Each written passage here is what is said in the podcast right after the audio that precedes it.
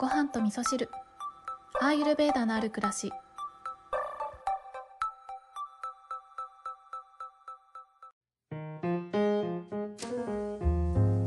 こんにちは、今日はお便りをご紹介しながらお話をしていきたいと思います。先ほどですね、仕事から帰ってきて夜ご飯を食べて、今収録という感じなんですけれども、今日はすごくねいい一日だったんですけど、ランチは、アーユルベーダの関係でお友達になった、あゆみちゃんっていう子とね一緒にランチをしてたんですけれども、私がねアーユルベーダを学んでいた母校の、私は1期生なんですけど、あゆみちゃんは2期生というところでつながって仲良くさせてもらってるんですけど、一緒にねスパイス料理を食べに行ったんですけど、本当に私大好きなお店があって、これもねアーユルベーダのお友達から、紹介してもらったお店なんですけど、銀座のスパイスラボっていうねすっごく素敵なお店があって、そこに行ってきたんですけれども、もうそこでコース料理を食べて、デザートまでいただいたので、結構お腹いっぱいだなっていうぐらい食べたんですけど、夜は夜でねそこそこお腹減ってきたなって感じだったんですけど、でもなんか夜だし適当にスープでもって思ってたんですけど、でも今日はですね先日もうだいぶ前か、1月にゲストに来てくれた料理家ののんさんのレシピ本が発売になりまして、で私はもう Amazon で予約をしていたのでポストに届いているってことが分かっていたので、もう帰ってきてから、いつもポスト私あんまり見ないんですけど、すぐにポスト行ってのんさんの本を取ってきて、でいつもだったら適当にスープを作って飲むっていうことをしてたんですけど、早速のんさんのレシピ本から今冷蔵庫にね 何の野菜があるかなってことを見たら、新玉ねぎがちょっと余ってたので、新玉ねぎの レシピあるかなと思ってのんさんの本見てたら、新玉ねぎのスープの作り方が載ってたので、もうレシピ本通りにスープを作っていただくっていうことをしたんですね。なので適当に作るじゃなくて丁寧に作る、同じ作業をしててもね適当な気持ちでやるのか心を込めてやるのかってだいぶ違うなっていうふうに感じたんですけど、のんさんのレシピ本に載ってるお料理は決して複雑なお料理じゃないんですよね。めちゃくちゃシンプルなお料理なんですけど、でも、一つ一つの食材の持ち味を生かして作れる、野菜一品で作れるお料理が載ってるので、すごくねいい本だなって思いながら、早速ね作って食べたっていう感じなんですけど、そのねアーユルベーディックなお料理であんまりね想像つかないと思うんですけど、一般的にはねスパイス料理なのかなっていう、イメージはあると思うんですけど、根本的な考え方を理解してくると、全然スパイス使わなくってもアーユルベーディックな、お料理ってできるんですね。でそれがまさにこののんさんのレシピ本に、込められているものなんですよね。アーユルベーダでは食材の持ち味を生かしてできるだけ調理中も食材をねベタベタ触らないんですよ。もう自然な感じで、なるべく食材を傷めないように優しく調理するっていうのがアーユルベーダ的なお料理になってくるので、まさにねそんなお料理がこれからレシピ本を頼りに作ることができるなと思って、めちゃめちゃテンション上がってしまいまして、その本のねクオリティもすごく良くて、これすっごい広めたいなって思ったので、1冊買っただけにとどまらず、その後ですね配るように何冊もまた注文しまして、またねこれから会う約束をしているお友達に配ってったりとか、お母さんにプレゼントしたりとかしようかなと思ってね、もう完全にこれね、あれですよ、親戚のおばちゃんの行動ですよね。そう。でも本当にね、嬉しいです。のんさんおめでとうございます。はい、ということで、本題のメッセージのご紹介に行きたいと思います。ごはみそネーム、ピクシーさんです。ピクシーさんいつもありがとうございます。京子さんこんにちは。最近はごはみそがすっかり朝のルーティンとなってます。毎日気づきのあるお話を本当にありがとうございます。第6巻のお話で最近思い当たることがあったのでシェアさせていただきます。先月よりマミさんのアーユルヴェーダ長期講座を受講し始め、おー、そうなんですね、ピクシーさん。日々の生活にディナチャリアを取り入れるようになったのですが、朝セルフケアが思い通りにできた時って何事もうまくいっている気がします。例えば会社のプレゼンがうまくこなせて提案通りに進み始めたり、今ドハマりしている MLB のエンゼルス特に大谷選手が勝ち星を重ねたり笑い、逆にできなかった時は思いがけず残業になってしまったり、娘の食欲がいまいちだったり、なんだかもやっとすることが起きている気がします。やはり自分の心身が整っているかどうかって本当に重要なことなんだなぁと実感して、アーユルヴェーダとの出会いに感謝です。今後の課題はセルフケアが思い通りにできなかった時の不安になりがちな自分ともうまく付き合う自分なりの方法を見つけてみたいです。はい、こんなお便りをいただきました。ピクシーさんありがとうございます。大谷選手が勝ち星を重ねるっていうとこまでね持ってきたとこすごいなって思ったんですけどなんかありますよね、嬉しいことが重なる日とか、なんか逆にね、何やってもうまくいかないなって思っちゃう時あると思うんですけど、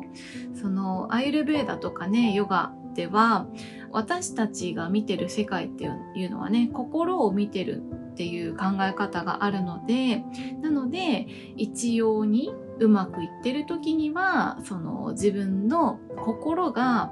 クリアな状態で世界を見れてるから、なんかいろんなことがねすごく素敵な感じに見えたりとか、逆にもう自分の心が曇ってしまっている時にはどこを見てもなんかもう眼鏡完全に曇っちゃってるからうまくいってないような気がしちゃったりとかね、そんなことがあったりとかってしますよね。だからそれが第6巻にねつながってるっていうところですよね。そう、第6巻の話はね847回でしてましたけど、私もね日々感じてますよこれは。でね、今日はこのお便りとちょっと関連してるかどうか微妙なとこなんですけれども、ですね、昨日の話の中でね、私が今期待という状態を感じているというねお話をさせていただきましたけど、その自分の中のエネルギーがなんか滞ってるなっていう時にどんなセルフケアがいいかなってことを考えて、今日の朝は、鼻うがいをする時にターメリックを入れたんですよね。で、私はターメリックを入れた鼻うがいをする時っていうのは、なんかちょっと風邪気味かなとかね、なんかちょっと免疫落ちてるかなとかっていう時にターメリックを鼻うがいに入れて、鼻うがい用のお湯に入れてターメリック入りの鼻うがいをするんですけど、すごくね香りがめちゃくちゃいいんですよね、ターメリックって。なのでこのターメリック入りの鼻うがいをした時っていうのは一日中ターメリックのいい香りが鼻の中から香ってくるので、すっごく気分がいいんですよね。なのでこのエネルギーが滞ってる時っていうのは香りがいいものを食べるといいよっていうことを幸田先生もおっしゃってましたけど、まさにアーユルヴェーダでもねこの滞りを改善していくためにはアロマを利用したりとかすることもあるので、そういったとこからヒントを得ましてターメリック入りの鼻うがいをしたんですよね。でそれがもう効果てきめんでめちゃくちゃ一日中気分が良くてですね、そうだからエネルギー滞ってるけど、でもお友達とね楽しくランチをできたりとか、ランチでたくさん食べ過ぎたけど重たくならずになんか軽やかに一日を過ごすことができたんですよね。でこのことをちょっとツイッターの方にも書いたんですけど、ツイッターの方には真夏のスイカみたいな、感じとか、あとは冬に食べる熱々鍋みたいな感じで、これが期待の時にする、ターメリック鼻うがいだよねみたいなことを書いたんですけど、何が言いたいかっていうとですね、すごいこれは私悟ったんじゃないかなって自分で思ったんですけど、セルフケアって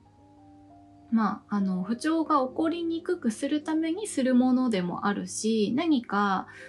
不調が起こった時にもすることだったりしますよね。で、それがその不調に対してドンピシャハマった時っていうのは、なんかこの旬のものを食べた時のような心地よさっていうのがあるなって思ったんですよね。だからアイルベーダではその食べ物はお薬としてね、見ているってとこもあるから、旬のものを食べて美味しいなって感じるっていうこと自体が、それ自体がセルフケアできてるっていうことになりますよね。なんかちょっと今興奮気味に話してるんですけど、これは気がついたんだけど、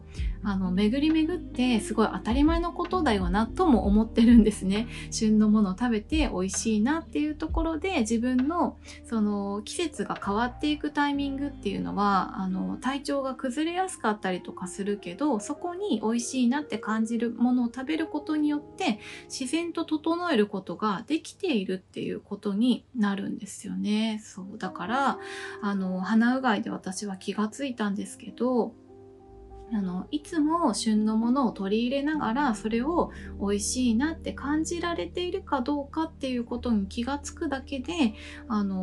不調になってから整えるんじゃなくて、不調になる、一歩手前ですよね。季節が変わっていって、これから不調になるかもしれない、体のバランスが崩れるかもしれないっていう崩れそうなところで美味しいものを食べるっていうことで整えることができているってことに、ね、なりますよね。そうでね、これを考えていた時に思い出したんですけど、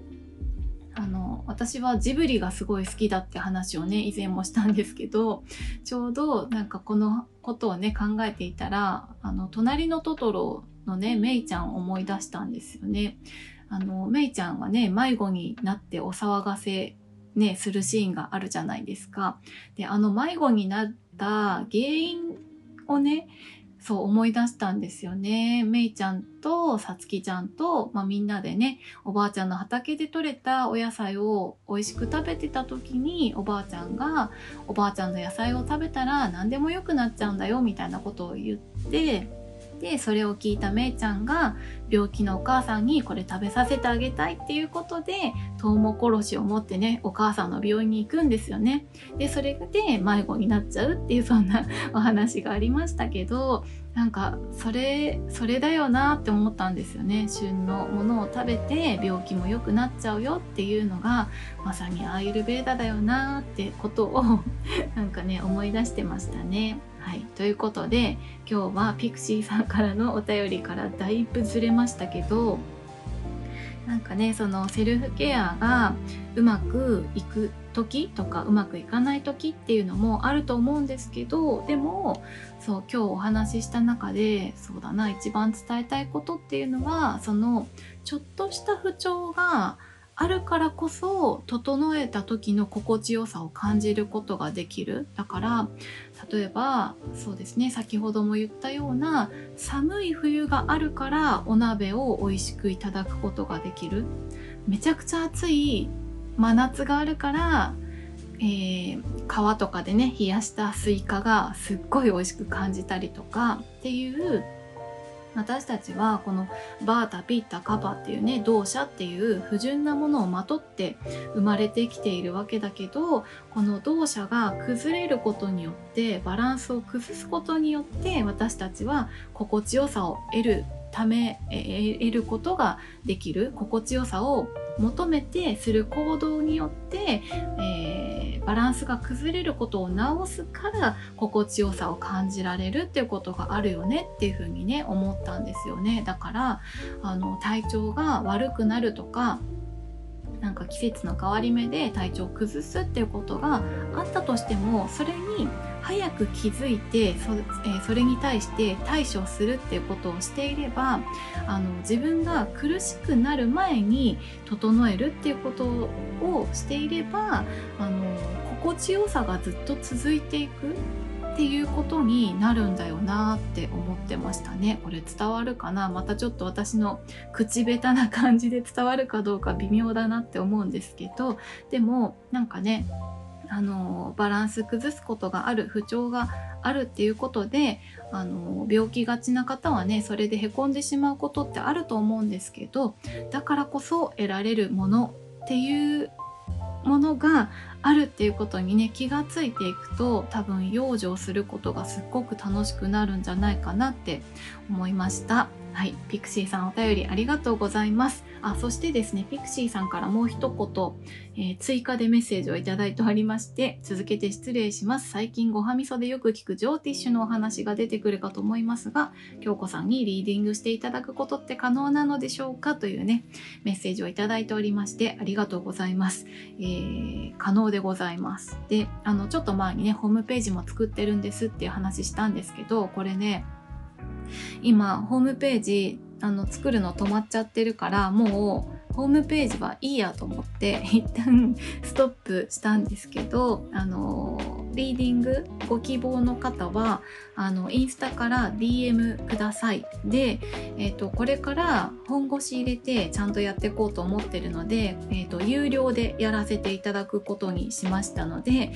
ちょっと金額はDM いただいた方にお知らせしますので、そちらご了承いただけましたら申し込めるようにしようかなって思ってますので、でもう早速お申し込みをいただいた方もいらっしゃったりとか、あとは以前からね私のジョーティッシュのリーディングセッションやってほしいっていうお声もいただいていて、以前 DM いただいた方も何名かいらっしゃるんですけど、改めてお知らせご連絡いただけるとありがたいです。はい、ちょっとね DM でお便り来るとどんどん更新されてって、どんどん下に沈んでっちゃって、どこ行ったかなって探すのがちょっと大変だったりとかするので、すみません、もう一度ご連絡いただけると助かります。はい、ということで、もうあれですね、需要が高まってきたということで、私の重い腰が上がってまいりましたので、ジョーティッシュのリーディングの方も受付をしていこうと思います。本業の方がね私はありますので、空き時間を見つけて、リーディングの時間を取っていこうかなって思っておりますので、基本的には事前にリーディングに必要な情報をいただいておいて、私がお休みの日とかにリーディングの準備をして、でその後リーディング結果を、セッションするような感じで Zoom を使ってねお話をさせていただこうかなと思っております。何かご不明点などございましたら、また DM の方で、ご連絡をいただけたらと思います。はい、今日は長くなってしまいましたが、最後まで聞いていただきましてありがとうございます。それでは皆さん、今日も良い一日をお過ごしください。今日も聞いていただきましてありがとうございます。